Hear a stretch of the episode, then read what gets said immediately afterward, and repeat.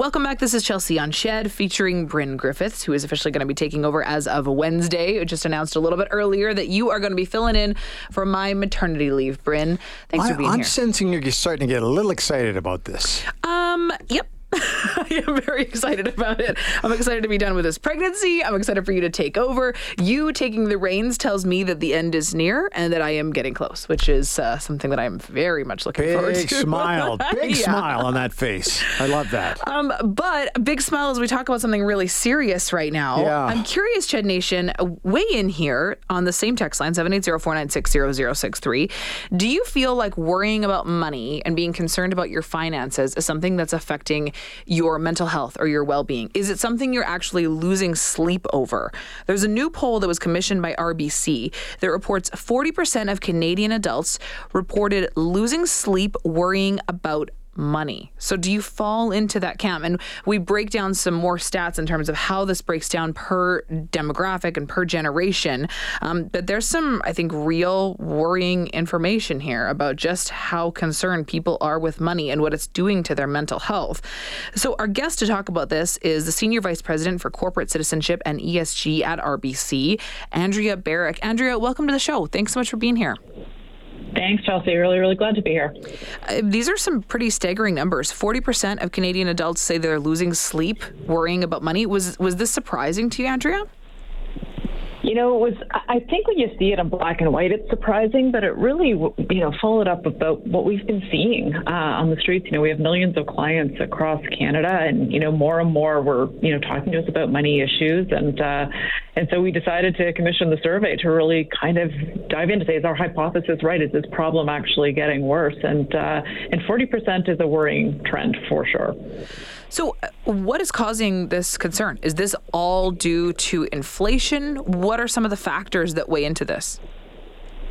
Yeah, I think we say it's almost like a perfect storm, right? So we have, uh, you know, we have rising inflation with wages that are kind of flat or in some cases stagnating. You know, we've got, a, you know, the issues of affordable housing, which has been well documented uh, across the country, um, and uh, and so I think it's really created this squeeze that people are, are facing um, as they try to not just sort of stay where they are, even, um, but you know, certainly getting ahead feels like that's a, a distant dream.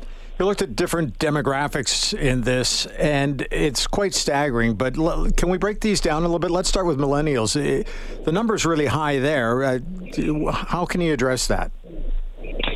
Yeah, so you know, we, we did look at certainly we looked at Gen X, Gen Y, Gen Z, millennials, of course, being the Gen Y, and, and under most categories, they actually were uh, were sort of suffering the most, I, I would say, and it makes sense to me if you look at you know, and I've got a kid who's a millennial, so we can look at the survey. I also have my personal experience looking Yeah. at this, but sort of, you know, I think they're now sort of between 27 and 42, and that's at an age where they would be expecting to be having kids and buying a house and starting to save for their kids' education or even their own retirement. And increasingly, that's feeling like it's completely out of reach.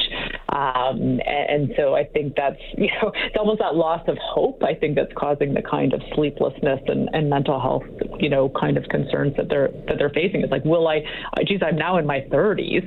Uh, if it was going to happen, wouldn't have happened already. Like, will I ever actually, you know, be financially secure? And some of those concerns, I think, are probably pretty valid and pretty normal, depending on what part of your life you're, you're finding yourself in. You know, thinking about what it's going to be like to raise kids, or to buy a house, or to have a, a, a marriage or a wedding. I mean, some of that is normal, but you know, the idea of losing sleep, I think, suggests, at least to me, Andrea, that like there's some real serious anxiety at play here, and that's it, it's pretty worrisome. What else are, are Canadians reporting besides just losing sleep? How is this actually impacting mental health? Well, I think there's the thing is mental health, and we know mental health and physical health, as you know, are also very connected. So, like, just their general well-being is certainly impacted. But what the survey also demonstrated is that you know they're seeing stress on their personal relationships, right? And it might be with their you know significant other, or it could be certainly with kids or or parents. And so, stress on those relationships is also coming through, which uh, you know it's almost like a, these are interdependent, right? You're, you have poor mental health, and then you also have poor relationships with the people that are closest to you, and uh, and you know it's causing, causing you to lose sleep, and it's it's certainly a negative spiral.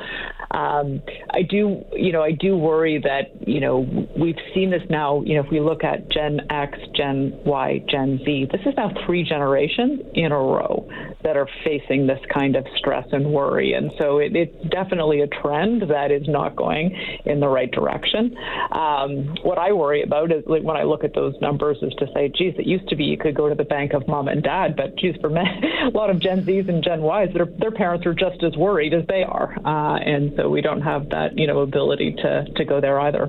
Andrea, tell me if I'm reading this wrong, but in the poll, I saw a, a number that said a staggering 41% of Canadians facing financial hardship actually considered suicide in the last year. Is that stat correct?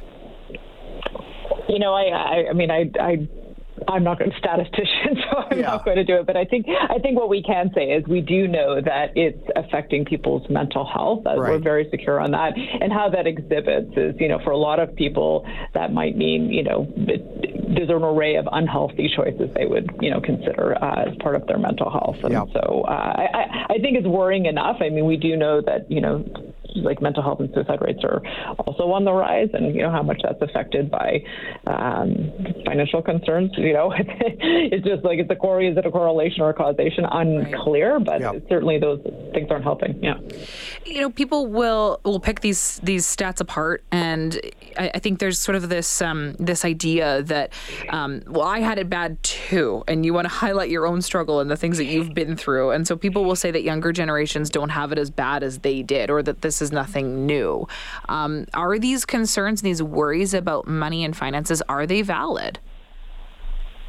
Yeah, no, I think they are absolutely valid, and it is true. I mean, every generation has their own struggles, uh, but the struggle of affordability, I think, a lot driven by by housing for sure, uh, and we we're also in an increasingly urban economy as well, right? So there's that squeeze on, you know people's living situations and uh, or, or, having to commute further from work in order to be able to afford a house. And uh, I think that's unique to you know sort of younger generations. Um, even if things were hard, I would say that you know older generations had still a, a a sense of hope. You know, might be bad now, but I think it will get better, and it has gotten better. Um, I think I think the real worry is here now is that people are losing hope um, because it appears not to be changing and it's in fact going in the, the wrong direction.